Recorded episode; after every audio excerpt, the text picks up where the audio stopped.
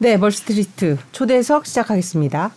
오늘 예고해드린 대로 이베스트 투자증권 염승환 이사님 모셨습니다. 안녕하세요. 네, 안녕하세요. 네. 자, 첫 질문은 뭐 카카오 먹통 사태 후폭풍이 심한데 이 사건 어떻게 보셨는지 그냥 한번 쭉 전반적으로 먼저 보는 것부터 시작을 해보겠습니다. 일단은 이제 당연히 이거 재발이 안 됐어야 되는데 음. 또 이게 재발이 됐잖아요. 제가 알기로는 2012년도에도 한번 이, 네. 런 일이 있었던 걸로 그때 몇 시간 정도 근데 그때만 해도 카카오의 파급력이 지금 정도는 아니었기 때문에 네. 근데 그때도 제가 기억하기로는 뭐 백업 이제 분산 좀 하겠다 이렇게 약속을 했던 네. 걸로 기억이 네. 나요. 근데 이게 또 이런 일이 또 발생을 해버렸잖아요. 그래서 사실 뭐 데이, 이제 이걸 뭐 근본 원인은 카카오가 원인 제공을 한 건 아니죠. 사실 음. 이제 SK C&C 데이터 센터에 그렇죠. 갑자기 뭐뭐 근본적으로는 어떤 원인인지 모르지만 이제 갑자기 비상 전원 장치가 불에 타가지고 이제 가동이 좀 안 됐던 건데 문제는 이런 일들은 언제나 발생할 수 있으니까 음. 사실은 그 백업을 많이 해놨어야 되는데 데이터 같은 건데 더 사람들이 좀 충격을 받았던 건 음. 같은 서버를 쓰는 네이버는 멀쩡한데 네. 카카오가 정말 난리가 나가지고 근데 네이버는 좀 달랐던 게 자체 데이터 센터가 또 춘천에 있다고 하더라고요. 네. 근데 이제 지금 카카오도 만들고 있는데 내년 정도에 완공이 된대요. 근데 지금 만들기 전이다 보니까 한 네 개 회사 걸 임대를 하고 있는데 너무 SK CNC 판교 그쪽에 집중이 돼 있었던 음. 거죠. 그래서 이제 결국엔 이 사단이 좀 났던 것 같고 그리고 넷플릭스 같은 경우는 한 12개 정도로 이렇게 글로벌 서버를 분산을 해놨는데 거기는 이게 주기적으로 모의 훈련도 많이 한대요. 음. 이름이 뭐 카오스 몽키 막 이렇게 이름을 붙여가지고 음, 네. 한대요, 실제로. 네. 근데 이제 카카오는 그런 것도 좀 안 했던 것 같고, 음. 그러니까 이제 이런 일들은 언제든지 발생할 수 있잖아요. 네. 뭐 부지불식간에 발생하는데 그러면 직원들이 이런 일이 발생했을 때 훈련을 한 거랑 안 한 거랑 또 대처가 네. 다르잖아요. 네. 그렇죠. 빨리 해결할 수 있는데 그러니까 글로벌 기업들과 비교해봐도 이런 것들이 좀 미비했던 것 같고, 그러니까 원인 제공이야 SK CNC가 했다고 쳐도 그 후에 수습 과정에서 뭔가 이제 이 미흡한 점들이 너무 많이 나왔고 또 이런 것들이 재발되다 보니까 작년부터 이어진 카카오에 대한 좀 약간 안 좋은 이미지가 이제 거의 이제 극단으로 가버린 거죠. 그렇죠. 그래서 정말 주말에 뭐 카카오 정말 욕하신 분들이 너무 많아가지고 네. 네. 네. 어쨌든 지금 뭐 주가에도 반영은 됐지만 카카오가 정말 제 그냥 이건 저의 개인적인 생각인데요. 요즘에 주가도 그렇지만 느꼈던 건 뭐냐면 이 사건을 계기로 그러니까 느꼈던 게 너무 독점 기업으로서 좀 안주한 거 아닌가. 음. 저는 좀 개인적으로 그 생각이 좀 많이 들더라고요. 네. 그러니까 카카오뱅크도 저희 이제 여기 들어오기 전에 한번 얘기했지만 카카오뱅크 시가총액이 많이 떨어진 것도 사실이지만 음. 처음에 아, 저도 그랬거든요. 카카오뱅크를 쓰면서 야 이거 정말 혁신적이다, 아, 네. 대단하다. 이건 어 괜찮아. 근데 다른 은행 앱을 보니까 답답해 죽겠는 거예요. 음. 막뭐 이것저것 무겁고 예. 막 이거 어떻게 쓰냐. 근데 카뱅을 썼더니 너무 빨리 되고. 근데 한번 생각해 보세요. 지금은요 모든 은행이 다 똑같아요. 네. 음. 금방 네, 다 똑같아요. 거죠? 그러니까 이제 카뱅만에 이런 상황이 발생했으면 카카오뱅크만에 뭔가 혁신을 또 보여줬어야 되는데 음. 그냥 안주한 것 같아요. 네. 그러니까 하나의 예인데 그러다 보니까 너무 좀 안일주의. 음. 그래서 이런 일들이 결국 좀 터진 거 아닌가라고 네. 좀 생각을 하고 있습니다. 일단 전반적인 그 이제 먹통 사태를 어떻게 보셨는지를 들어봤고 네. 이제 이 먹통 사태가 불을 지핀 카카오의 어떤 본질적인 문제가 무엇인지 말씀 중에 좀 있었지만 하나씩 좀 짚어보겠습니다.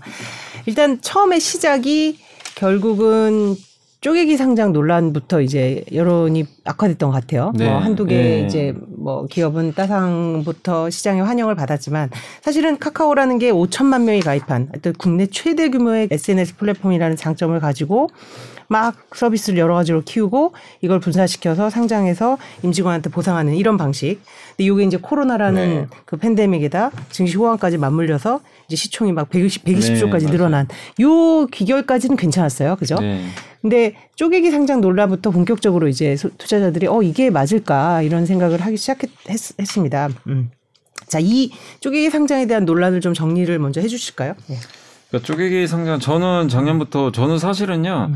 작년 상반기 이제 주가 좀 급등하기 전만 해도 액면 분할 전이었죠. 네. 그때만 해도 사실 좀 네이버보다는 좀 카카오를 좀더 음. 긍정적으로 봤어요. 왜냐하면 비즈니스 모델이 더 좋아요. 음. 사실 그냥 국내에선 대, 어떻게 보면 이걸 뭐 바꿀 수 있는 회사 자체가 없어요. 그렇죠. 네. 우리는 다 종, 종속이 돼. 이번엔 또 느끼셨잖아요. 네, 그쵸, 카카오 대체가 안 돼요, 사실상. 네. 근데 네이버는 사실은 검색 기반이고 쇼핑 기반이고 음. 이런 일이 터지면 검색을 그냥 다른데 뭐 다음에 살 수도 있고 음. 약간 불편하면 끝이거든요. 네. 근데 카카오톡은 이 어쨌든 이제 메시지 기반 서비스고 거의 5천만 명이 쓰다 보니까 대체 자체가 안 됩니다. 그래서 이제 작년에도 그런 비즈니스 모델은 이건 뭐 어디서도 따라할 수가 없는 거다.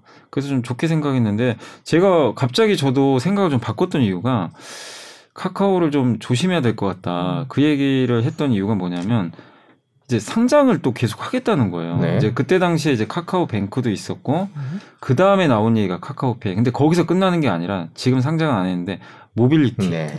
엔터, 엔터. 네. 다 하겠다는 거예요. 그러니까 이제 드는 생각이 뭐냐면 그때만 해도 뭐 여러분도 기억하시겠지만 LG화학 사건 아시잖아요. 네네네. 네, 네. 에너지 솔루션 분할해서 어떤 일이 발생했는지. 네. 그러면 이거는 그거급의 하나였는데도 네, 이건 이렇게 한다고. 근데 이 몇몇의 회사들이 다 알짜예요. 네. 그냥 조그만 기업이면 상관이 없을 수도 네. 있는데 너무 큰 회사들이에요. 이걸 쪼개는 수, 쪼개서 상장하는 순간, 그러니까 이미 쪼개져 있었죠. 근데 이거를 상장하는 순간 카카오의 가치는 정말 급격하게 떨어질 수밖에 없겠구나. 근데 저는 좀 아이러니했던 게 그렇게 상장을 한다고 하는데 쪼개기 상장한다고 하는데 주가가 오히려 거기서 한 50% 올라갔습니다. 네. 음. 좀, 저는 좀 사실 좀 굉장히 좀 당황했어요, 사실. 음. 오, 오, 근데 그때 논리는 뭐냐면 이렇게 상장을 하면 카카오뱅크 가치가 올라갈 거 아니에요. 네. 상장하면. 네. 그럼 당연히 상장하기 아직 전이니까 음. 카카오 가치도 같이 올라간다. 음. 이 논리가 근데 또 유동성 장세다 보니까 음. 그게 통해서 올라가 버린 거예요. 또 액면 분할까지 해가지고 근데 결론적으로는 쪼개기 상장 때문에 음. 주가가 이제 급락할 걸 예고는 하고 있었던 건데 주가가 자꾸만 올라가니까 많은 사람들이 그 사실을 잊어버리더라고요. 네. 어 쪼개기 상장해도 상관이 없네. 음. 카카오는 올라가네 주가가. 그러니까 그 전부터 경고가 나왔는데도 주가는 계속 달려간 거예요. 그러니까 이제 많은 사람들이 그걸 또 잊어버렸을 수도 있어요. 음. 예, LG화학 사건은. 음. 어, 이건 상관없나 보다. 음. 어, 이 카카오뱅크랑 카카오 그룹 자체는 이런 게 안 통하나? 음. 근데 결론적으로는 다 똑같죠. 음. 지금 쪼개기 상장에서 이렇게 사실 된 건데. 음. 그래서 결국엔 그때 이미 잉태가 되고 있었고, 근데 좀 아쉬웠던 게 그 후에 무슨 일이 있었냐면 작년 여름으로, 여름인가 9월로 기억하는데 그 플랫폼 규제 이슈 아마 기억나실 네, 거예요. 네, 한번 네. 난리가 났었죠. 네. 카카오가 이제 골목상권 침해를 하니 많이 뭐 꽃 배달 서비스까지 너네 하냐. 음. 그래서 오죽하면 주주분들까지 욕한 사람도 있어요. 음. 이건 아니다. 그만 좀 해라. 음. 음. 그래서 거기 이제 철퇴를 맞아서 그날 주가가 폭락한 걸로 제 기억이 나요. 그날 음. 10% 가까이 빠. 근데 그날 이후로 이제 주가가 영원히 회복이 안 되고 있죠. 음. 그걸 시작으로 해서 그게 한 번 이제 불거지니까 무슨 얘기가 나오냐면 연달아서 쪼개기 상장 얘기가 나온 음. 거예요. 야, 너네 언제까지 상장할 거냐. 음. 이 얘기가 이제 갑자기 또 급부상이 된 거예요. 그러니까 이제 주가는 하염없이 흘러내린 거죠. 네. 거기에 또 한 가지 CEO, 네. 스톡 옵션까지. 네. 그러니까 그게 쪼개기 상장부터 일단 잉태가 됐던 것 같아요. 음. 그 후로 나오는 뉴스들이 이제 겹쳐져 가지고 음. 카카오로의 이제 주주 가치 또 신뢰도를 크게 음. 저하시키지 않았나 이렇게 좀 보고 있습니다. 네. 지금 얘기가 쭉 그 이제 쪼개기 상장부터 임원진의 도덕적 해이 얘기까지 쭉 왔는데요. 그 네. 제가 개인적으로 궁금한 건 그렇게 흘러내리는 동안 임직원들이 이렇게 일부 임원들의 도덕적 해이까지 카카오 기업 문화가 무너진 건가요? 저는 그러니까 제가 정확히 모르죠. 저도 뭐 음. 기업 문화까지는 정확히 모르는데 일단 카카오 그룹도 저도 한번 예전에 한번 이렇게 분석을 해보니까 네이버랑은 좀 약간 다르더라고. 많은 분들이 네이버랑 이제 거의 같은 결로 좀 보고 계신데 일단 네이버는 그 일단 안에서 사업부 자체를 이렇게 쪼개는 것보다는 안에서 그냥 사업부를 키우는 방식. 음. 그래서 네이버가 뭐 분할한다. 뭐 물적 분할에 상장한다는 얘기 들어보신 적 아마 음. 한 번도 없으실 거예요.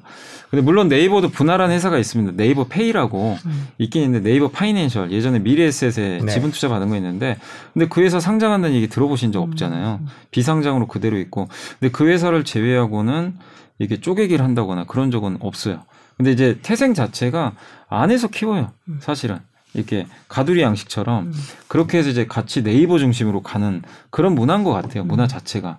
근데 카카오는 좀 다른 게 일단은 이제 뭐 어느 분이 그런 표현도 하더라고요. 사자 같다 좀 스타일이. 자식을 그러니까 사자가 그렇잖아요. 그 살아남은 애만 키운다고 하잖아요. 이게 이 뿌려놓고 음. 그러니까 그런 것처럼 이제 뭐 맹수 맹수들처럼 이 야생에 뿌려놓고 이 네가 알아서 크라는 거죠. 음. 대신에 이제 이렇게 사업부를 분할해 가지고 회사를 하나 차리면 외부 투자 유치가 가능하잖아요. 음. 그럼 투자 유치를 받으면서 그 중에 똘똘한 기업 몇 개는 살아남겠죠. 음. 물론 망한 기업도 있을 거고. 근데 그런 식으로 이제 회사를 키우면서 덩치를 키우다 보니까 오히려 성장은 더 빨라요. 음. 그 눈에 밖에서 봤을 때, 야, 이 기업들 하나하나가 또 디테일하게 보이죠. 음. 네이버는 안에 들어가 있으니까 안 보여요. 이게 어떤 사업부가 잘하는지 그렇죠. 명확하진 않아요. 근데 여기는 회사로 분할이 돼 있기 때문에 명확히 보입니다. 뱅크, 페이, 뭐 모빌리티까지. 근데 성장 속도도 훨씬 빠른 것 같고 그리고 원래 또 김범수 회장 스타일이 좀 약간 돌격대장 스타일이라고 음. 하더라고요. 좀 밀어붙이는 스타일이고. 근데 그런 것들이 그 회사를 초창기에 키울 때는 훨씬 더 좋아 보이는 거죠. 속도 자체가 빠르니까 네이버보다. 그리고 약간 카카오랑 네이버랑 다른 게 네이버는 이미 카카오가 성장하기 전부터 이미 독점 기업이었어요. 음. 우리 네이버 다 쓰고 있었기 때문에 그러니까 이미 그렇게 모험을 걸 필요는 또 사실 없었죠. 음. 유지하면서 천천히 키워나오면 되는데 카카오는 이제 신생 기업이었잖아요. 음. 그리고 근데 갑자기 이제 많은 사람들이 카톡을 쓰게 되면서 이게 커지니까 근데 카톡은 또 무료 서비스거든요. 음. 무료 서비스는 돈이 안 돼요. 근데 이 5천만이 쓰는 걸 가지고 어쨌든 사업을 했으니까 음. 돈을 벌어야 되니까 그걸 가지고 이제 좀 확장하는 과정에서 어쨌든 이 분할한 기업들 중심으로 해가지고 하는 게 좀 성과가 더 좋, 좋지 않았나 이렇게 생각을 해서 그런 식으로 좀 갔었던 것 같고 근데 여기에 최대 맹점 중에 하나가 분할을 해서 이 회사를 키워주면 결국에는 이 외부 투자 유치를 받아야 되거든요. 그러면 대부분 풋옵션 조항이 많이 들어가 있어요. 음. 상장을 안 하면 페널티가 들어갑니다. 음. 그러니까 이제 상장을 해야 되는 조건들이 음. 붙는 거죠. 카카오뱅크만 해도 주주들이 되게 많잖아요. 뭐 증권사도 네. 일부 있고.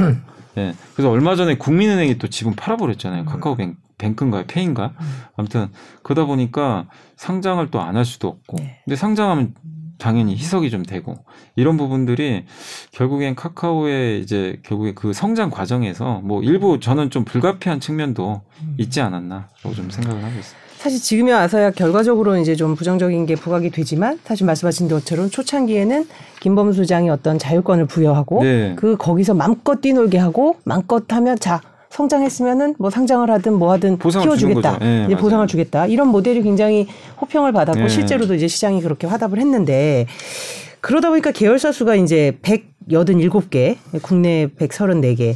그 말씀하셨던 독과점 논란 후에 줄이겠다 했지만 네. 거의 줄이지 못했죠. 네, 맞습니다.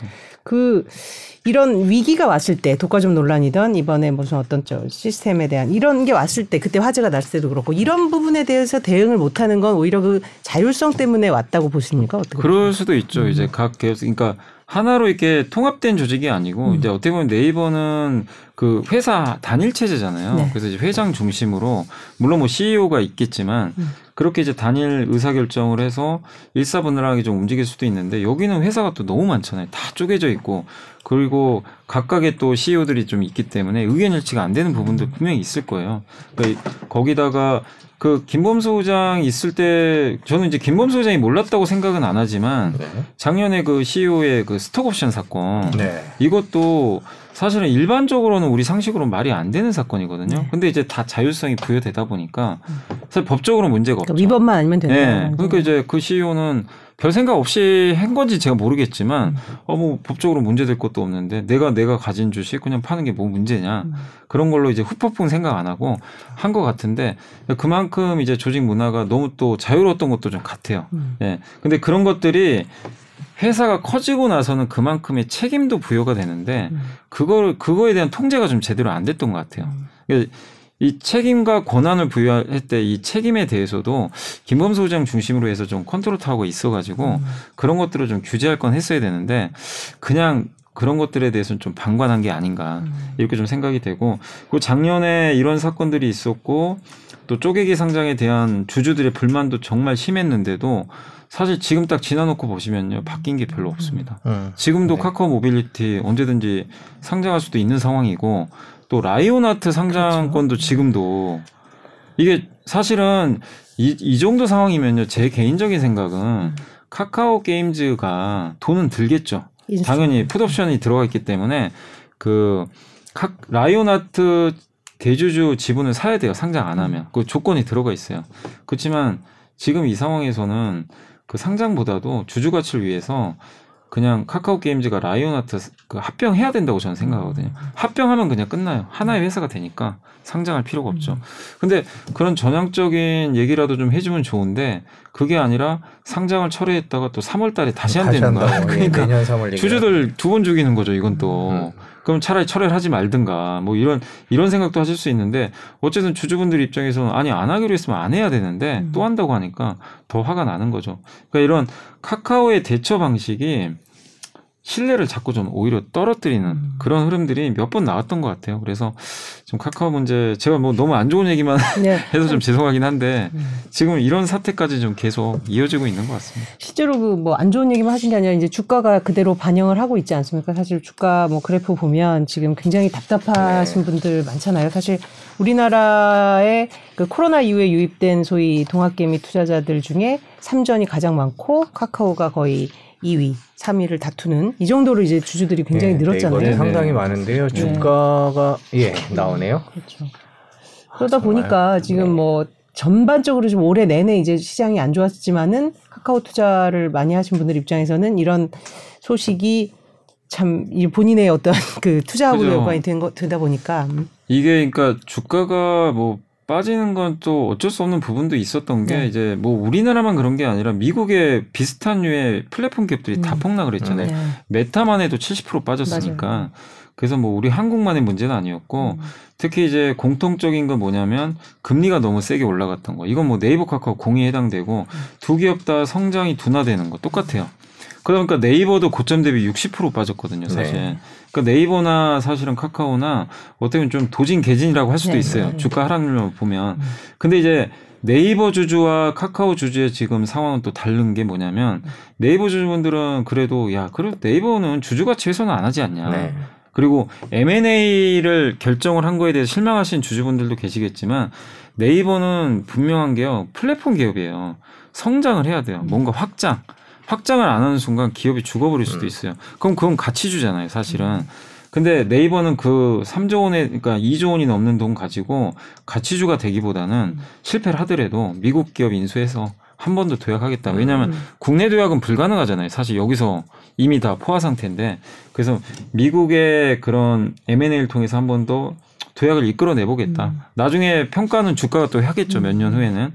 그렇지만 그렇게 했으니까 네이버 주주분들 입장에서는 뭐 한번 희망을 걸어볼 수 있는 부분들이 있고 음. 또 네이버가 했던 것들 보면 그동안 주주 가치를 크게 훼손한 적은 별로 없었기 음. 때문에 뭔가 좀 아 기다려 보자. 뭐 주가 이렇게 빠졌지만 좀 희망을 가질 수 있는데 이 카카오 주주분들의 이 심정은요 절망밖에 없는 거예요. 그죠. 음. 내가 이거 가지고 있는데 이게 회복이 될까? 회복되려면 뭔가 신뢰를 회복해야 되는데 신뢰가 아니라 자꾸 또 쪼개기 상장이 또 나오고 음. 또 앞으로 만약에 카카오 모빌리티가 만약에 상장하면요 음. 가치가 또 떨어집니다. 음. 카카오 모빌리티는 우리나라에서 안 쓰시는 분이 거의 없어요. 어, 요즘에 택시는 이거, 거의 예, 뭐 그냥 습관이에요. 네. 이보다 또 좋은 비즈니스 모델 또 별로 안 보이는데 음. 이 습관을 만든 회사니까 대단한 거예요. 그건 인정은 해줘야 되는데 이게 상장하는 순간 음. 모빌리티 주주냐 주주야 기분 좋겠지만 음. 카카오 주주는 또 어떻게 되겠어요? 그렇죠. 이 공포가 또 남아 있어요. 그러니까 아예 카카오 측에서 이제 쪼개기 상장 안 하겠다. 음. 자사주 매입도 하고 이런 주주 가치를 불식시키는 행위를 다시는 안 하겠다. 음. 이런 식으로 약속을 하면 희망을 가질 수 있는데 아직도 불안해요. 이렇게 폭락했는데 또 무슨 일 발생하면 어떡하지? 그러니까 이제 카카오 주주분들의 아직까지의 그 심정은 이게 뭐 희망을 좀 갖기가 어려운 음. 그런 좀 상황이고 또 오늘 한 증권사 리포트도요. 예. 이 주주분들한테는 또 굉장히 아픈 말인데 이렇게 주가가 폭락했는데도 안 싸대요. 음.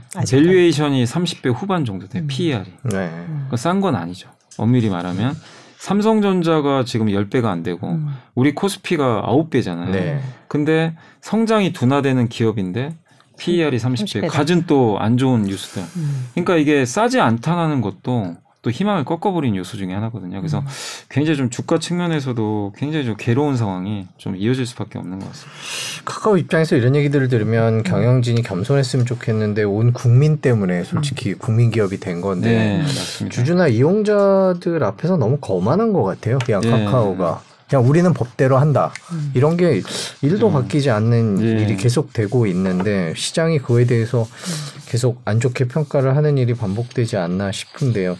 뭐 주주나 그 투자자들을 위해서 무슨 대책을 내놓겠다 이런 얘기들은 아직 안 들리는 겁니다. 아직은 안 들리고 일단 네. 지금 나오는 거는 일단 피해 보상 그 네. 정도고 네. 아마 다음 주부터 이제 피해 보상 접수 받을 것 같아요. 그러니까 지금 카카오의 실적에 미친 영향은 별로 없긴 없고요. 왜냐하면 그날 하루 동안 이제 먹통된 것 때문에 카카오 유료 서비스에서 나오는 매출이 한 220억 정도 되니까 음. 그 정도 손해지만 이제 앞으로 자영업자분들이나 카카오톡 연계해서 이제 그 유료 서비스 하시던 분들 입장에서 이제 그 청구를 하겠죠. 음. 이제 거기에 따른 이제 비용은 좀 많이 늘어나겠지만 또 보험도 걸어놓은 게 또 있기 음. 때문에 피해 규모는 그러니까 카카오 입장에서는 그렇게 큰 것 같지는 않고 음.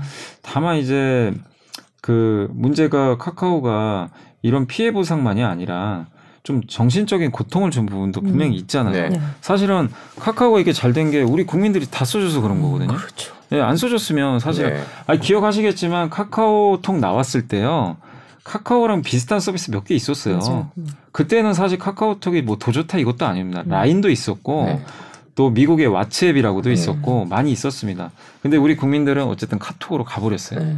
그럼 이거 선택을 해준 거잖아요. 음. 그래서 1등이 됐고 이제 다른 서비스 안 쓰잖아요. 네. 네, 독점 기업이 된 건데 그러면 사회적 책임도 저는 분명히 해야 된다고 생각하거든요. 그리고 옛날과 다르게 주식 시장이 왜 중요해졌냐면 얼마 전에 이재용 부회장도 그런 얘기를 했다면서요. 기사를 보니까 삼성전자 주주가 600만이나 되냐.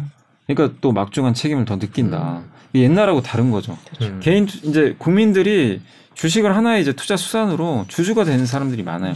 근데 카카오 주주도 꽤 되는 걸로 알거든요. 제가 네. 알기로는 한 100만 명 정도 되는 네. 걸로 알고 있어요.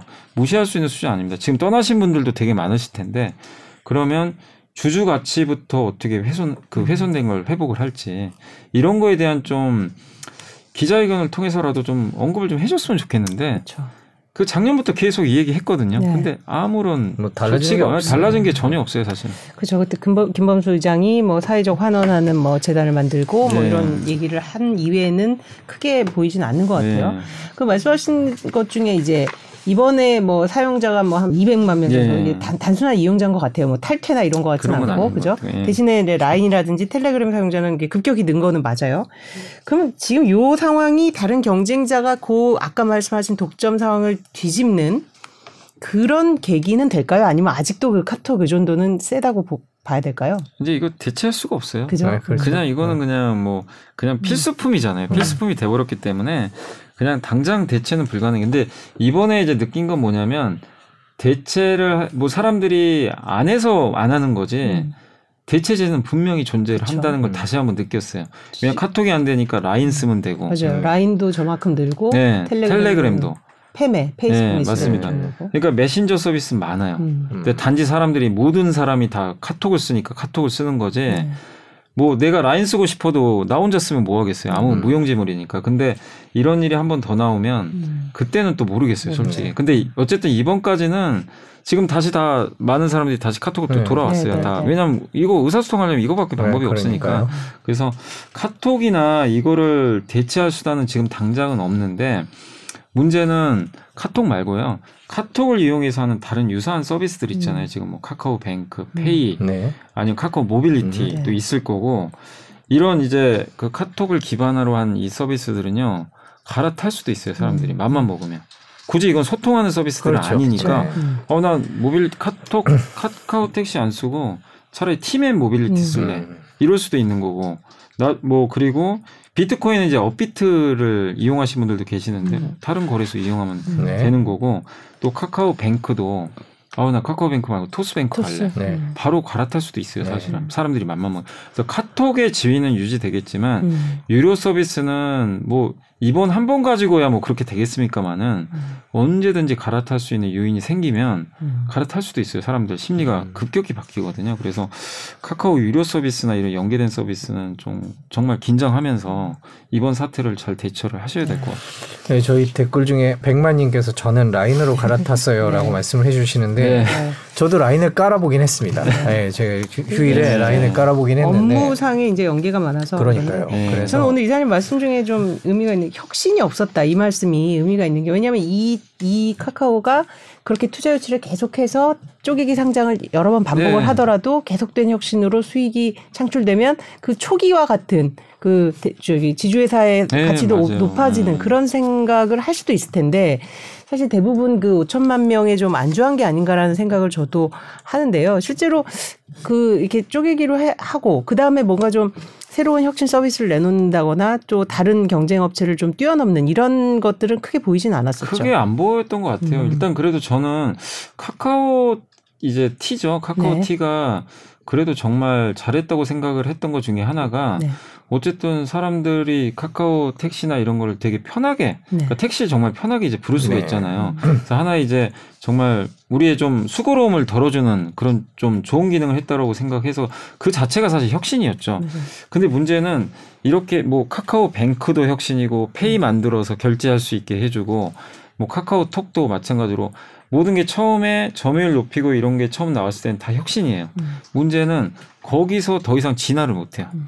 이게 좀 문제인 것 같아요. 그러니까 아까도 제가 말씀드린 대로 카카오뱅크가 너무 저도 좋았고 야 이 세상에 이렇게 이체하기가 편하구나. 음. 너무 깔끔해요 앱도 무겁지도 않고 금방 금방 되고 이러다 보니까 그리고 뭐 인증서가 없어도 뭐 내가 그냥 그 다른 인증서 가지고도 할 수가 있고 그러니까 우리가 은행 앱을 쓰면서 불편했던 걸 다 없애버렸잖아요. 그럼 거기까지 좋아요. 음. 근데 그러면 다른 은행들이 쫓아갈 것도 알고 있었어야 되거든요. 네. 경영진이면. 근데 지금 보세요. 모든 은행들이 다 똑같이 합니다. 네. 더 편한 것도 있어요. 음. 토스뱅크 똑같고. 음. 근데 그러면 거기서 남들이 못하는 거 하나 더 보여줬어야 되는데 그게 아니라 지금 무슨 일까지 발생했냐면 토스뱅크가 한 가지 더 갖고 온 거죠. 이제 이제 카카오뱅크 공격했던 것 중에 하나가 요금을 예금에 2% 금리를 주기 시작한 거예요. 음. 그냥 저 예치만 해놔도 예치만 해놔도 2% 이거는 진짜 파격이거든요. 음. 그러니까 실제로 그쪽으로 수, 그 수신이 엄청 늘어났어요. 실제 데이터가 있거든요. 네. 카카오뱅크는 좀 정체됐는데 토스뱅크 수신 자금이 급증하기 시작한 거예요. 그러니까 그게 물론 혁신이다 이런 걸 얘기하는 건 아닌데 경쟁자들이 그렇게 하는데 카카오뱅크는 계속 그러고 있었고 또 오히려 지금은 이제 무슨 평가를 받냐면 대출 성장이 안 나오잖아요. 네. 결국 사람들이 야 너도 똑같다. 음. 결국 너도 은행이구나. 음. 은행이 아닌 줄 알았대요 처음에는. 음. 이제 하나의 정말 맞아요. 금융 플랫폼 역할을 해줄 줄 알았더니 음. 결론은 똑같아요. 이자 장사구나. 예, 뭐 대출하고 뭐 그 차이점이 뭐가 있냐 이거죠. 예, 그러니까 이제 주가가 박살이 난 거죠. 음. 평가액이 달라지겠죠. 예, 완전히 달라요. 은행으로 보는 순간 지금도 어마어마하게 비쌉니다. 그렇죠. 어떤 애널리스트 분이 보고서 썼는데 BNK 금융지주 있잖아요. 그 네. 부산은행 쪽 네. 여기가 시가총액이 한 3조 되거든요. 네. 3조인데 그 지금 카카오뱅크보다 버는 돈이 3배가 많아요. 음. 근데 카카오뱅크 시총이 8조인가 그러거든요. 네.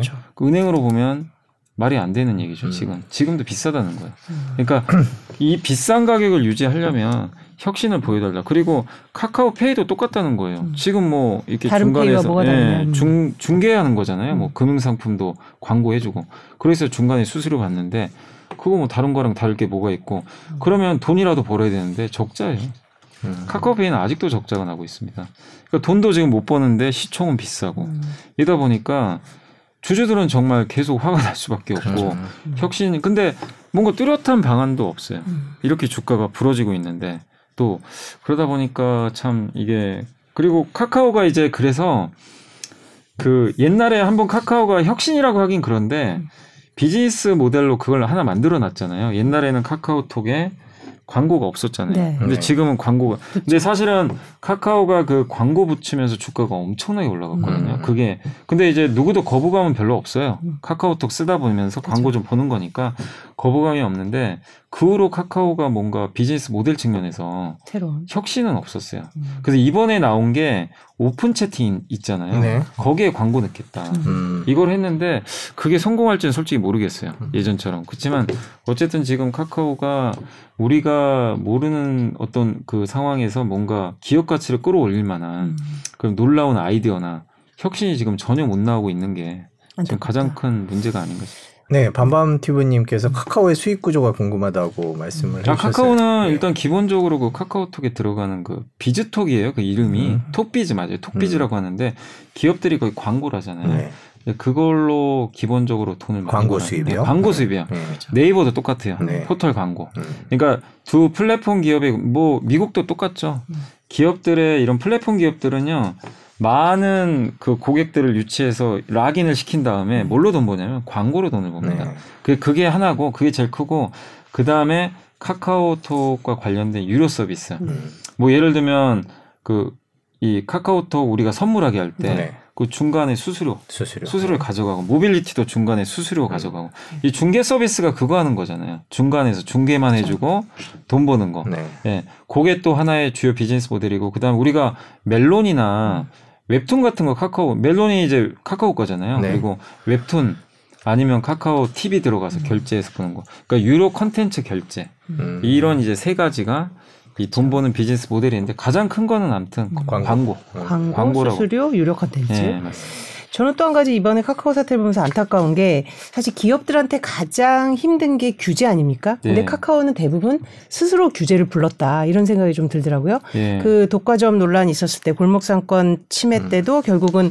그 관련한 법이 만들어졌고요. 이번에도 이제 논란이 되니까 결국은 공정위를 중심으로 해서 이제 심사 지침 플랫폼 심사 지침이 만들어지겠죠. 그럼 네. 아무래도 뭐 페이에서 뭐 저쪽 거 광고한다든지 이런 자사간 상품 서비스 우대하는 것도 금지될 가능성도 네. 높고 그래서 이런 부분에 대해서 전략적인 사고는 없었을까? 아 근데 저도 좀 아쉬운 안타까운 게 뭐냐면 좀 작년에 이 사고가 있었잖아요. 그렇죠. 그때 김범수 의장도 그래서 국감도 한번 불러갔던 네. 걸로 제 기억이 나고 시정 조치하겠다고 네.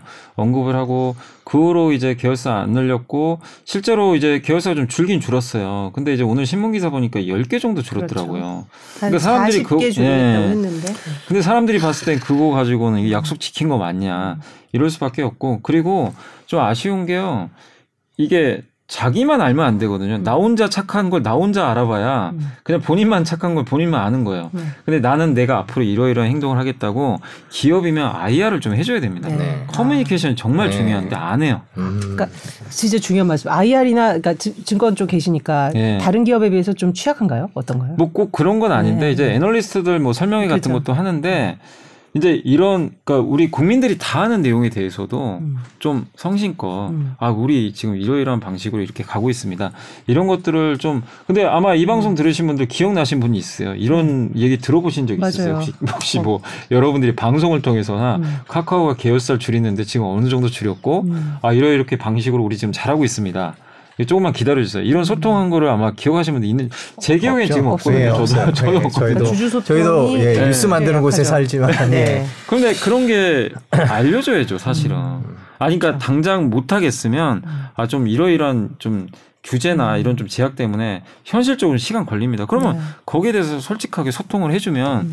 아, 사람들이 뭐 우리 국민들이 그렇다고 외골 수도 아니잖아요. 뭐 이런 거 이해해 줄 수도 있는 부분도 있는데 음.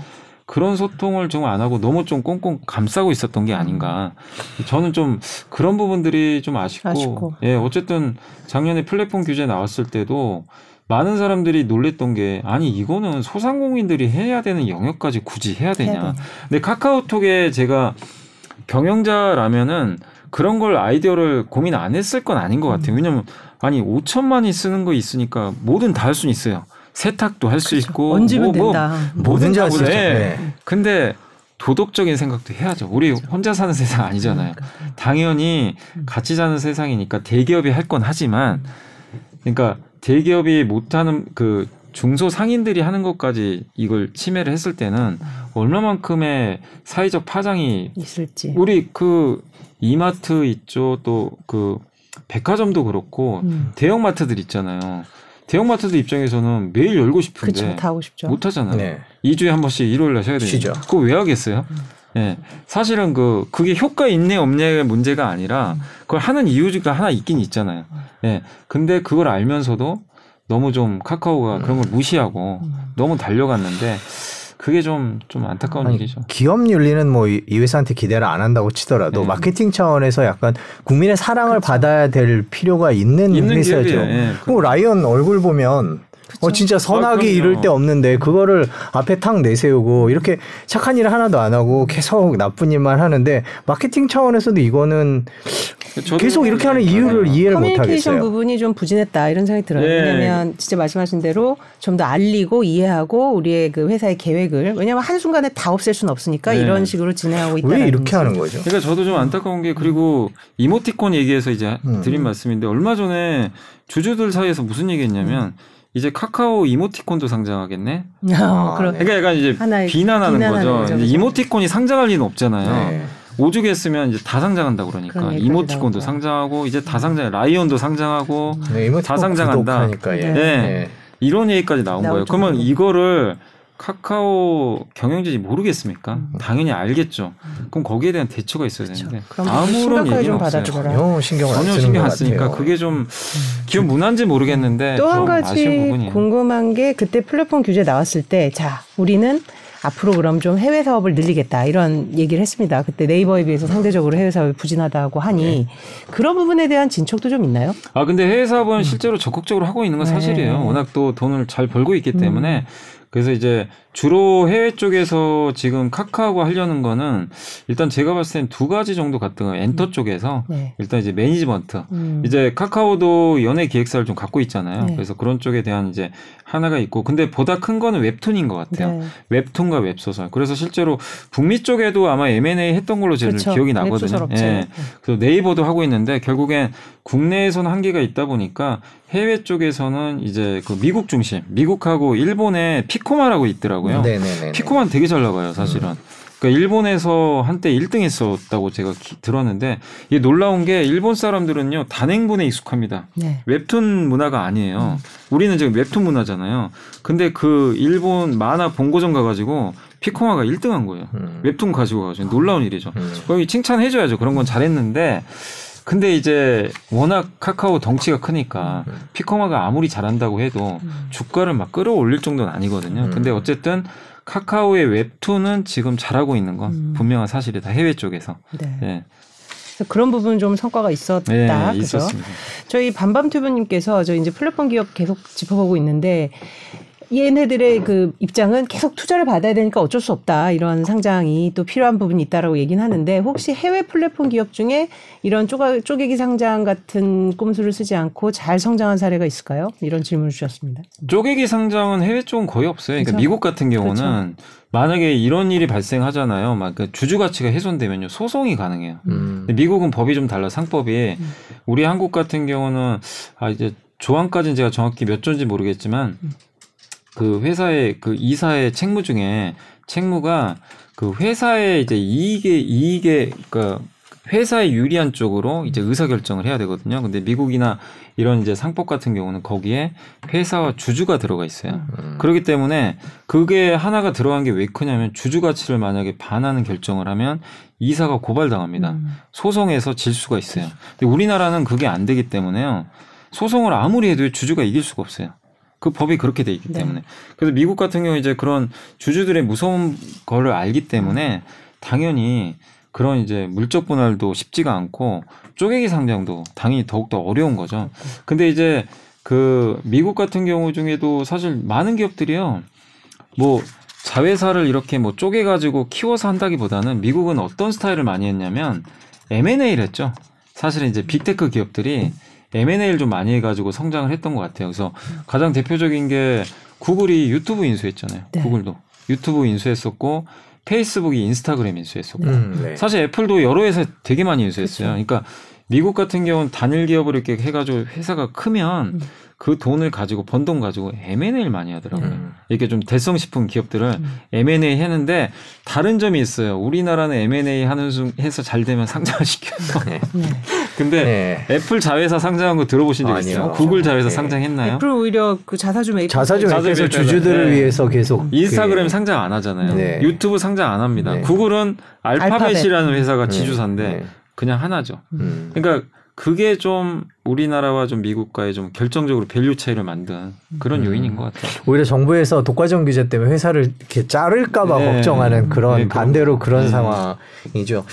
저희가 댓글을 좀 잠깐 소개를 해드리고 싶은 카카오 얘기를 계속 하고 있는데 어, 최근 증권사 발표로는 개인들의 카카오 평균 구입 단가가 11만 원이라고 합니다라고 11만 얘기하죠. 원. 저희가 뭐 방송 들어가기 전에 음. 뭐 그거보다 비싸게 산 저희 회사 한국- 후배 네. 얘기도 이제 살짝 했는데요. 이런 부분들은 어떻게 해야 되나? 그러니까 지금 저희가 워낙 카카오의 미래에 대해서 어둡게 계속 얘기를 하고 이 기업 문화 자체에 대해서 저희가 이제 회의적으로 얘기를 했기 때문에 이런 네. 질문을 하신 것 같은데 어떻게 일단은요 이제? 카카오가 갈 수 있는 방법은 또 있겠지만 음. 이제 지금 당장은 시간이 좀 걸리니까 가장 단기적으로는요 그 글로벌 증시 환경이 좀 바뀌면 돼요. 그러니까 뭐냐면 금리에 되게 민감한 업종입니다. 그렇죠. 금리만 좀 급락을 해주면 돼요. 그럼 카카오도 좀 숨통이. 이건 네이버도 공히 똑같고요. 모든 플랫폼 기업들은요. 금리가 너무 세면 못, 못 올라가요. 음. value가 떨어지기 때문에. 그래서 금리가 지난 1, 2년 동안 제로 금리 때 음. 얼마나 많은 big tech 기업들이 주가가 어마어마하게 갔잖아요.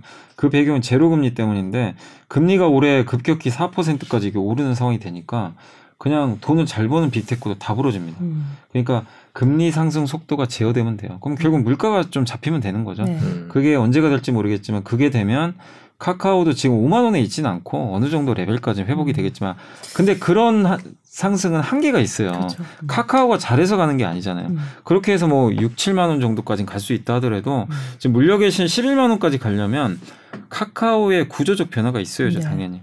그러니까 일단 저는 가장 우선시 돼야 될 게 무조건 주주 신뢰 회복입니다. 음. 이거는 자사주 매입 가지고 되는 게 아니라 자사주 매입도 해야 되겠죠. 네. 해야 되겠지만 자회사 상장을 일단 안 한다는 약속을 좀 해야 돼요. 음. 이게 저는 음. 큽니다. 이게 아직도 남아 있는 순간 기관 투자나 외국인이 그걸 모르겠습니까? 주식을 안 사요. 그 그런 네. 리스크가 남아 있는데 굳이 사도 잠깐 샀다가 좀 올라가면 또 팔고 팔겠죠. 예. 예. 그리고 어느 정도 올라오면 또 공매도 쳐버리겠죠. 음. 예. 그러니까 카카오의 자회사 상장이 안 된다는 확실한 좀 이거 언제를 좀 줘야 될 것 같아요. 네. 그렇죠. 예, 음. 이 시- 김범수 부장이 직접 얘기하는 게 가장 좋은데, 네.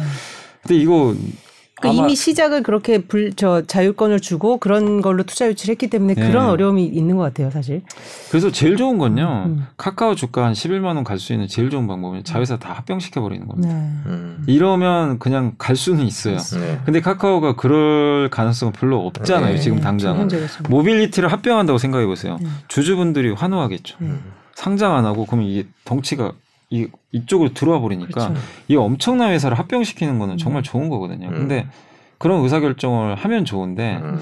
쉽진 않은 거죠. 네. 네. 근데 그게 그렇게 된다면 또 순식간에 분위기 진짜 바뀌거든요. 네. 음. 그리고 또 한 가지는 아까 말씀드린 대로 성장을 보여줘야 되는데 네. 뭐 웹툰이 전 세계적으로 히트를 쳐서 음. 진짜 우리나라에서 버는 돈에 어느 정도까지 따라올 만큼 버는 해외에서 벌어주는 음. 그런 모델을 갖춰주면 근데 그거는 시간이 최소 2년 이상은 걸려요. 네. 그러니까 당장은 쉽지 않은 거고. 그래서 아니면 아까 제가 말씀드린 오픈 채팅 음. 그쪽에서 유료 서비스 할 거라고 하는데 그게 또 하나의 새로운 새로운 수익 모델이 되면 되는 거죠. 음. 근데 그것도 성과 검증하려면 시간이 또 걸리는 거고. 음. 그래서 지금 그 카카오 주가 회복은 어쨌든 좀 단시간 내에 음. 11만 원 이렇게 가는 거는 좀 쉽진 않을 것 같다. 네. 방금 해주신 말씀 중에 플랫폼 기업이 플랫폼 기업이나 이제 big tech 기업 얘기를 해주셨는데 음. 금리의 영향을 많이 받는다고 했는데 저희 질문 중에 왜 금리의 영향을 많이 받습니까? 아 이게 적정 주가 계산할 때 이게 있어요. 뭐냐면 좀 어려울 수 있는데 음. 적정 주가 계산하는 공식 중에 밑에 분모가 COE라고 있는데 이제 자본 조달하는 비용? 이제 비용인데 그거 이제 그거를 분 이제 분자죠. 네. 분자를 이제 뭐로 쓰냐면 주로 ROE를 써요. 음. ROE는 이익률입니다. 음. 근데 이익률이라는 거는 회사가 내가 100만 원 가지고 뭐 내가 100만 원인데 10만 원 벌면 10%잖아요, 이익률이. 20만 원 보면 그러니까 이익이죠. 네. 그러니까 위에 분자는 이익. 그러면은 적정 가치가 만약에 올라가려면 위에 이익을 많이 내면 될 거야. 이익률이 좋으면 되죠. 네. 근데 밑에 분모가 작아져야 돼요. 그렇죠. 자본 조달. 음. 자본 조달 비용이 줄어드는 이 COE를 어떻게 계산하냐면은 무이험 수익률이라고 그러는데 네. 보통 국채에다가요. 음. 인플레이션 더하면 돼요. 음. 지금 국채가 얼마죠? 국채가 지금 거의 4% 나오죠. 4%. 그리고 인플레가 6, 인플레이션. 6%. 10%. 그러니까- 근데 작년으로 돌아가 보자고요. 네. 작년에 물 국채 금리 1, 1. 일. 물가 상승률 2였나요? 네, 이, 삼, 1인가 이상, 2. 이, 예. 더해 보세요. 2죠. 음. 2 2로 나누는 거하고 음. 10으로 나누는 거랑 무슨 차이가 발생하죠? 분모가 엄청 커져. 엄청 커져요. 네. 그러면 할인 들어가. 그러니까 같은 이익을 한 카카오 10배를 내지 않는 한은 네. 맞아요. 그렇죠. 그러니까 이 음. 자본 조달 비용이 급격히 올라가는 순간 무슨 일이 발생하냐면요. 카카오 PER이요. 그냥 5분의 1통 나는 거예요. 예를 들면. 예. 보통 그런 식으로 계산을 해요. 그러기 때문에 금리가 이렇게 급격히 그러니까 너무 음. 그러니까 지금 안 좋은 조합인 게 왜 그러냐면요. 금리도 올라가는데 물가도 올라요. 그렇죠. 이게 분모를 둘 다 잡고 있거든요. 그러니까 이 둘 다 올라가니까 분모가 너무 커지는 거예요. 음. 그래서 이 할인율을 심하게 할인을 하는 거예요. 음. 그래서 카카오 네이버가 폭락한 것도 그것 때문이고 음. 구글 애플 다 똑같습니다. 네. 뭐 수많은 big tech 기업들이 엔비디아까지 네. 다 폭락한 이 결정적인 원인은 물가랑 금리가 너무 세게 올라간 거예요. 음. 그 공식을 좀 이해하시면 좋을 것 그렇죠. 같아요. 그럼 거시 환경이 안 좋은 상황에서 이런 악재까지 있다 보니까 겹치니까. 이제 아마 더 네. 위에 근데 네. 분모 분자까지도 이게 훼손되려고 하니까 네. 자꾸 그렇죠. 이제 사람들이 거기에 대해 불안한 거죠. 네. 댓글 몇 개 소개시켜 드릴게요. 음. 코인코라는 분이 카카오는 이미 침몰하는 배다 임원들이 보수, 보호 예수 끝나자마자 스톡옵션 매각한 게 보통 일이냐. 네, 카카오 네, 임원들도 카카오의 미래에 셀을 했다라는 아. 표현을 해주셨습니다. 그렇죠. 자, 이 부분 뭐 일명 뭐 카카오페이 임직원들 먹튀 사건 뭐 이렇게 표현하는데, 네. 그러니까 지난해 12월에 경영진 8명이 스톡옵션을 받은 주식 약 45만 주를 같은 날에 거의 비슷한 가격으로 대거 매각했다. 그래서 대표가 이제 460억, 경영진 다 합쳐서 878억 원. 그 후에 조치가 좀 있었나요? 뭐, 뭐 사과를 했고 사과했고 어? 이제 음, 사퇴했죠. 사퇴했죠. 사퇴했고 음. 뭐 자사주 매입 뭐 이런 얘기도 좀 있었고 음. 했는데 그거 그거 한다고 뭐 어떻게 주가가 되돌려지겠습니까? 음. 이미 충격은 다 받았고 저도 제가 저도 이제 방송할 때 저는 웬만하면 저도 이제 화는 안 내는 네. 편인데 음. 그 뉴스 보고는 화를 냈어요. 솔직히 네. 정말 너무 이제, 이제 열이 받, 너무 네. 열받더라고요. 네. 그래서 저는 이제 제가 뭐 이 주식을 파세요 사세요 이런 얘기 잘 안 하는 네, 편인데 네. 카카오 제가 대놓고 좀 그런 얘기는 한 적이 있어요. 음. 카카오페이는 아닌 것 같습니다. 음. 이게 CEO가 이런 마인드인데 이 회사가 되겠냐고 좀 강하게 비판한 적이 있었는데 그때도 주가가 싼 것도 아니었어요 사실은. 네. 음. 근데 어쨌든 그 후로 주주 가치 훼손되고 뭐 이게 일파만파 사건이 퍼졌잖아요. 음. 그래서 주가는 반에 반에 반토막이 좀 난 상황인데 음.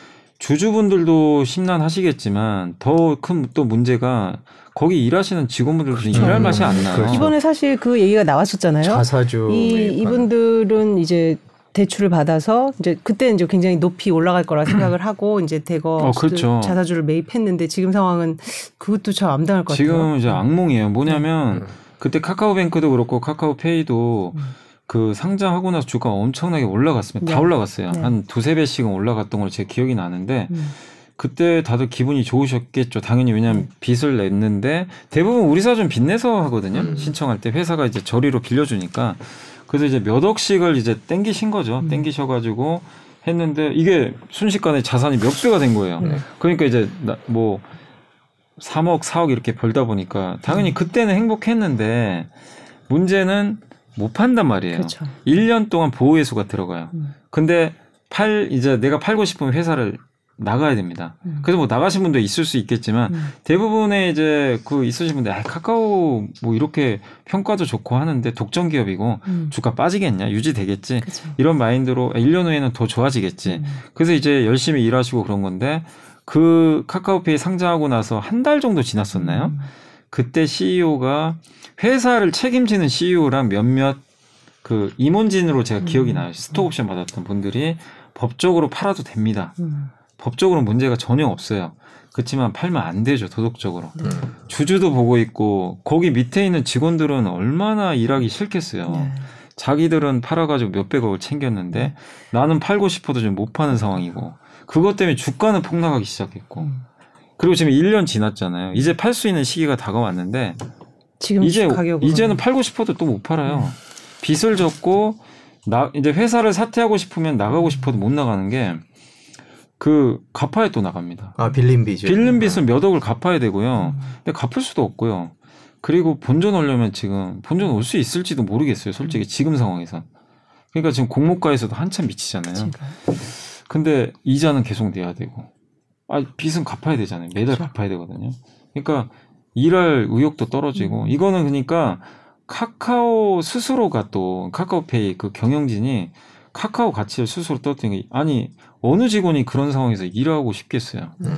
그렇죠. 이 그렇죠. 동기부여가 안 되거든요. 그러니까 조직 내 문제까지도 이제 네. 유발할 수 있는 그 아까 말씀 중에 제가 독점인데 어떻게 될까 그런 생각을 사실은 굉장히 많이들 했습니다. 저희도 네. 그때 카카오 주가가 이제 굉장히 많이 오를 많이 때도 올랐어요. 그런 기대감이 있었고 그 사실 IR에서 저뭐 아이비들도 이제 카카오를 이제 굉장히 좋게 평가를 했을 때도 그런 독점적인 위치 5천만이라는 이 대체 네, 불가능한 이, 네. 이 소스 이거에 대해서 굉장히 높이 평가를 했을 거란 말이에요.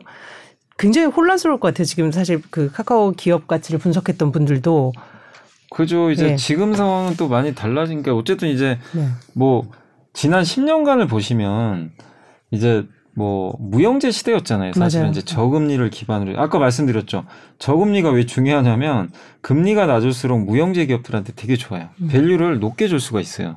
그렇기 때문에 지난 10년간은 저물가의 저금리 시대가 이어지면서 이런 사실 우리가 우리는 알고 있었죠.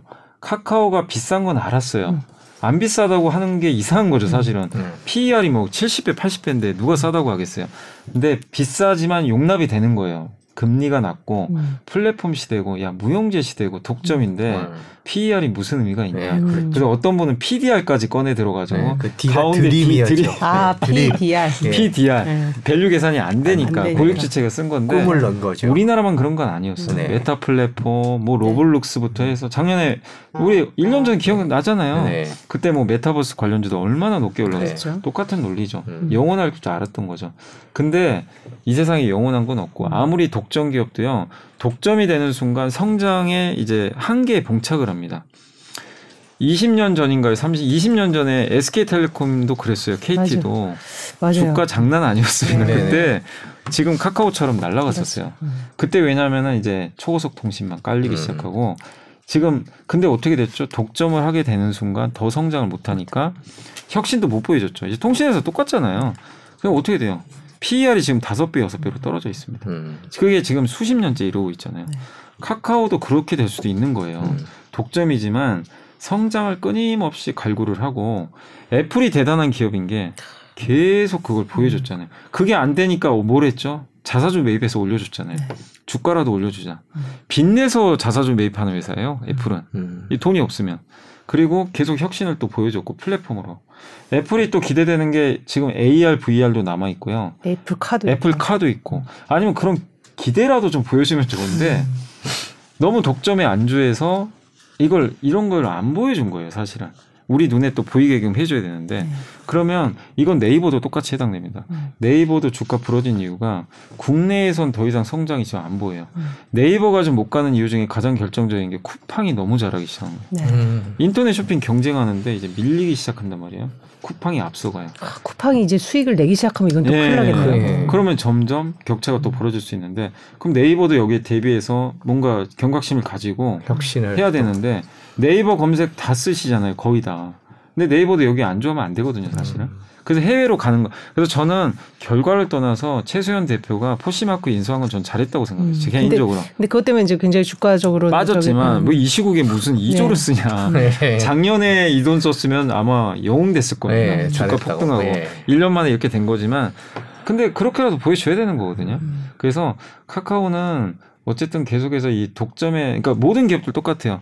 독점에 빠지는 순간 주가는 주가도 그렇지만 밸류에이션까지 부러질 수가 있기 때문에 그게 진짜 독되는 거거든요. 그냥 독점의 예. 어떤 중요한 말씀. 카카오에 대한 보고서들이 이제 뭐 계속 꾸준히 나오고 있을 텐데요. 네. 그래서 저희가 이제 SBS가 취재를 하다 보면 이 메신저 카카오 그룹이 이제 카카오톡이라는 메신저에 바탕을 두고 있는데 이게 메신저가 1등이 영원한 게 아니라 음. 계속 바뀌고 있고 미국에서도 젊은 사람 위주의 음, 변화가 일어나고 맞아요. 있고 이제 그런 얘기들을 하시면서 카카오톡이 영원히 1등을 할 거라고 생각하느냐 그렇지 않을 수 있는 요인들이 일단 무거워지고 예전에 처음에 2010년대 초반에 카카오톡이 1위로 올라설 때 얘기를 하면서 지금 카카오가 그런 모습을 갖고 있느냐 음. 가볍거나 빠르거나 친절하거나 그 어떤 것도 갖고 있지 않다 이렇게 음. 평가를 하시더라고요. 근데 보고서는 기관들에서 나오는 보고서에는 그런 이제 카카오톡이 그런 어떻게 될까 없어요. 그런 아직은, 얘기는 예. 전혀 없고 뭐 네. 그런 거 왜냐하면 이제 아직도 기본 전제가 철옹성인가요? 철옹성이라고 지금 다 보고 있는 네. 거죠. 네. 그리고 누구도 뭐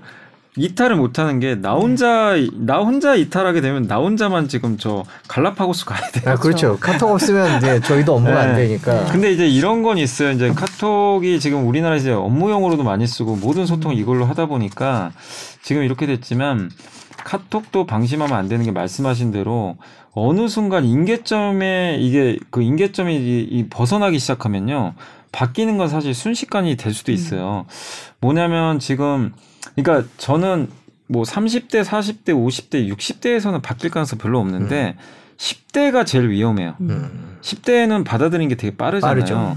근데 이제 그분들이 지금도 보시면 미국 같은 경우도 이 미국의 뭐 스냅챗이라는 스냅챗. 회사가 있잖아요.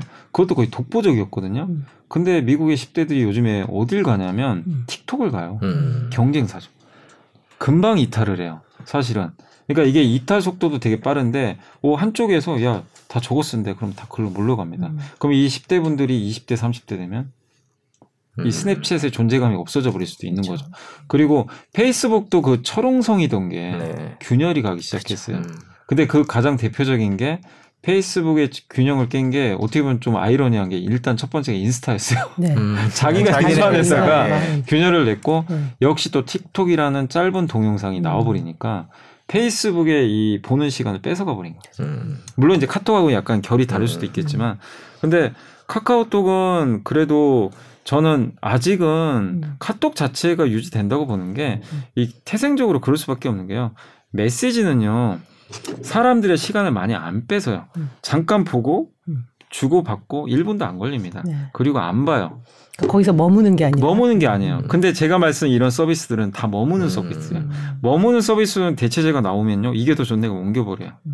근데 카톡은 일단 멈추는 서비스는 아니에요. 음. 멈춰서 뭐 몇 시간 동안 하는 서비스는 그렇죠. 아니다 보니까 그래서 이거를 당장 대체하기는 저는 좀 개인적으로 쉽지 않고 그러니까 사실 보면 일본도 라인 많이 쓰잖아요. 네네. 네이버 라인 네. 거의 종속돼 있잖아요. 네. 일본 회사도 야후도 있고 한데 음. 왜 라인을 쓸까? 거기 그냥 종속되는 건데 그렇죠. 메신저 서비스는 그래서 저는 좀 쉽게 바뀌긴 어렵다. 그래서 저는 카톡의 지위가 꺾인다기보다는 카톡을 이용해서 머무는 서비스들 있죠. 음. 그거는 위험할 수도 있는 거죠 나중에. 음. 네. 자, 저기 그 지금까지 이제 뭐 카톡의 어떤 이번 사태 그리고 그 이면에 있는 어떤 카톡의 구조적인 문제 이런 것도 네. 살펴봤는데 그래도 이 굉장히 많은 투자자분이 계시기 때문에 네. 또 미래 어떤 희망적인 또 어떤 좀 접근을 해야 될지 이런 부분도 봐야 될 것 같습니다. 지금 댓글 중에 예, 음. 예 제가 읽어드릴게요. 예. 넘어가서 지금 안 보시죠? 예, 네. 네카오니 카카오 오픈 채팅 일활성화 사용자가 900만 명이고 아까 뭐 광고 얘기를 해 주셨고 네. 그다음에 또 해외 얘기도 해 주셨고 뭐 약간 긍정적인 네. 면도 있는 큰 이익이 생길 것 같기도 이분은 조금 더 그래도 희망적으로 보려고 하시는 그러니까 그래서 회사 CEO도 그걸 알아요. 네. 이제 왜냐하면 이 상태로 가면은 위기라는 것도 알고 있기 음. 때문에 신임 그 카카오 CEO가 그래서 이제 들고 나왔던 게 오픈 채팅이에요. 그러니까 음. 이거를 어떻게 하면 또 카카오의 새로운 수익원을 만들어야 어쨌든 음. 이익을 낼 거 아니에요.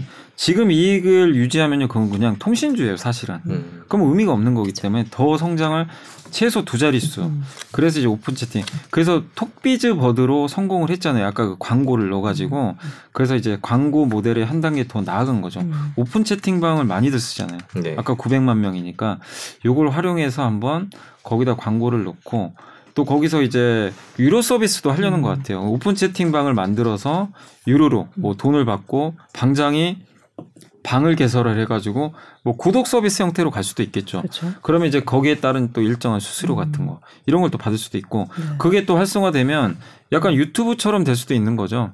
유튜브 광고로 수익 내는 것처럼 음. 오픈 채팅방 안에다가 음. 중간중간 광고를 또 쏴주는 거죠. 네. 네 그러면은 방장한테 뭐 혜택을 더 준다거나. 음. 근데 이게 성공할지 안 할지는 아직은 모르잖아요. 음. 그러니까 오픈 채팅방이 일단 가장 중요한 건요. 어쨌든 우리나라 사람들이 많이 써줘야 됩니다. 네. 많이 써주고 그게 기본 전제 하에서 광고를 넣어야 되는 건데 그래서 저는 900만이 아니라 더 많이 써야 된다고 음. 좀 저는 보고 있고 그렇죠. 그리고 한번 어쨌든 시범 서비스라도 그걸 해봐야 될 것 같아요. 해봐야 성과가 나올지 음. 있지 않을까. 그래서 아직은 저도 뭐 성공한다라고 음. 좀 확답 드리기는 좀 어려운 것 같습니다. 그 야심차게 투자했던 카카오 TV 같은 경우는 지금은 어떻게 보세요? 경과가? 아, 근데 카카오 TV도 이제 음. 유료로도 많이 보시긴 네네. 하는데 이거 가지고 이건 게임 체인저가 안 되는 게 너무 OTT가 많아요. 많아요. 음. 유튜브부터 시작해서 이제 넷플릭스마저도 이제 SBS가 아마 이, 이 뉴스 때문에 좀 싫어하셨을 것 같은데 광고 넣는다고 하던데 네. 경쟁자가 또 생기는. 거예요. 방송사도 싫은 거죠 사실. 저희도 뭐 웨이브 있지만은 네. 사실 OTT의 그 진짜 레드 오션 그러니 뭐 카카오 TV도 사실 이제 같은 비슷한 계열이기 그쵸. 때문에 음. 이것만 가지고 뭐 하기는 좀 쉽지 않은 쉽지. 않다. 네. 결국 게임 체인저를 만들어내는 그, 그 부분이 이제 변화를 가져올 것 같아요. 네. 노준석 씨가 그 이사님 말씀에 대해서 10대들은 이미 카톡을 잘 안 써요. 아 그래 벌써요? 예, 네. 학원 어? 학교에 공적인 커뮤니케이션만 아, 사용하고 그것까지 제가 몰랐어요. 네, 쿨하진 않다. 물론 뭐 이게 뭐 이제 10대들은 10대 전부의 의견은 아니지만. 그 저 표현이 되게 중요한 것 같아요. 쿨하지 않다. 이게 바로 아. 카카오가 그 대국민 이미지를 좋게 가져가야 되는 굉장히 중요한 맞아요 것 이미지가. 같아요. 예. 근데 지금 3, 40대, 50대 분들은 못 바꿔요 사실은. 음. 근데 이제 10대들은 바꿀 수 있거든요. 그쵸. 유인이 생겨버리면. 근데 이게 진짜 무서운 거잖아요. 맞아요. 10대들이 바꾸기 시작하면요. 그러니까 항상 모든 게요. 음. 10대가 뭔가를 하면요. 그게 나중에 대중화되는 경우들이 꽤 많았다고 아. 하더라고요. 그러니까 이거를 카카오가 그냥 애안 바꿀 거야. 이게 아니라 진짜 저는 좀 경각심은 가져야 있어야 된다. 된다. 예. 음. 이제 저희가 지금 뭐 한 시간째 계속 카카오 얘기를 하고 있는데요. 카카오 기업 이미지가 저희가 이제 뭐 댓글을 보면 뭐 여미사님 감사합니다 이런 것도 있지만요. 예. 카카오에 대해서 악덕 기업이다. 악덕 기업. 아니 왜냐면 지금 주가 아니 지금 주가- 악덕 기업이죠. 제가 볼 때는 악덕. 기업 네. 맞습니다. 네. 아니 뭐 주가가 아니더라도 하는 걸 보면 음. 카카오 잘 먹고 잘 살아라. 네. 아니 진짜로 그런 댓글을 해주신 아. 거죠. 화 카카오는. 없어져야 될 났어요, 기업이다. 많이 났고. 그다음 뭐 이제 뒤통수를 친다. 음. 고객 주주 아 요건 방송용으로 적적치 않- 적절치 않은 뭐 이런 식으로 카카오 기업에 대해서 이렇게 막 네. 이제 저희가 댓글이 달리는데 그거에 대해서 또 대부분의 분들이 어 동의를 하시고요. 네, 대부분 지금 카카오 입장에서는 상당히 심각하게 받아들여야 될것 네, 같은데 이게 주가에 영향을 미친 요소가 여러 가지지만 많은 사람들이 이익이나 성장만 나오면 된다고 생각하지만 음. 신뢰도 정말 중요하거든요. 네. 신뢰를 잃어버리면요. 아무리 돈을 많이 벌어도 음. 주 그러니까 누군가 사야지 올라가는 게 또 주가잖아요. 신뢰를 잃어버린 사람 누구도 안 살 수도 있어요, 사실은. 네. 음. 그래서 정말 이건 중요한 이슈 중에 하나고 이럴수록 그리고 또 경쟁사인 네이버하고도 비교가 더 되면 그렇죠. 더 심각해질 수도 있거든요. 그래서 저는 이게 어쨌든 카카오한테 기회가 없는 게 아니잖아요. 네. 하면 되거든요. 음. 그래서 뭐라도 자그마한 것부터라도 저는 먼저 이거부터 제발 좀 소통. 음. 뭐 주주들하고 커뮤니케이션 하든가 좀 뭐라도 해가지고 그 싫은 말도 들어야 될 거 아니에요. 들어가지고 거기에 대해서 좀 조목조목 음. 커뮤니케이션부터 하는 게 일단 우선순위 아닌가. 이번 사태의 그 데이터 센터가 이제 일부에 이제 모여 있던 이 문제를 해소하려면 또 다시 또 대규모 투자가 또 있을 수도 있어서. 네. 재무적으로는 또 그것도 압박 요인이 될 수도 있을 것 같아요. 근데. 이제 어쨌든 그 지금 내년도에 그 지금 자체 데이터 센터 지금 만들고 있어요. 음. 아, 현재. 이미 예. 만들고 있기 때문에 그래서 충분히 저는 뭐 재무적인 문제는 음. 없을 것 같고 그리고 어쨌든 이거는요 플랫폼 기업이 이 돈 아까우면 안 된다고 음. 생각해요. 이 사건을 계기로 해서 더 많이 임대도 해놓고 백업망을 세 번, 세개 정도 더 만들어 놔야 되겠죠. 음. 그래서 여기에는 돈 아끼는 건 안 된다. 안 된다. 저는 그렇게 좀 말씀드리고 그렇죠. 싶어요. 그 투자가 결국은 네. 수익으로 돌아올 테니까요. 네. 자, 오늘 진짜 저희가 사실 절반을 카카오 얘기하고 절반을 좀 다른 걸 여쭤보려고 그러니까 카카오 때문에 뭐 이렇게 음. 반사 이익 뭐 이런 얘기도 있었는데 저희가 카카오 얘기 때문에 한 근데 가버렸네요. 이게 굉장히 중요한 말씀이 많았어요. 왜냐하면 카카오 이번 사태뿐만이 아니라 그 이면에 태생부터 그 사업 모델 그리고 사업 모델이 갖고 네. 온 독점, 독점이 가져온 또 위기 이런 것들까지 이어져서 이제 총체적으로 짚어볼 수 있는 좋은 시간이었던 것 같습니다. 오늘 이사님 말씀 너무 감사드리고요. 또 향후에 카카오가 어떤 행보를 보일지를 좀 보면서 다시 한번 또 말씀 나눠보는 시간 갖도록 하겠습니다. 감사합니다. 네, 네, 감사합니다. 고맙습니다. 네.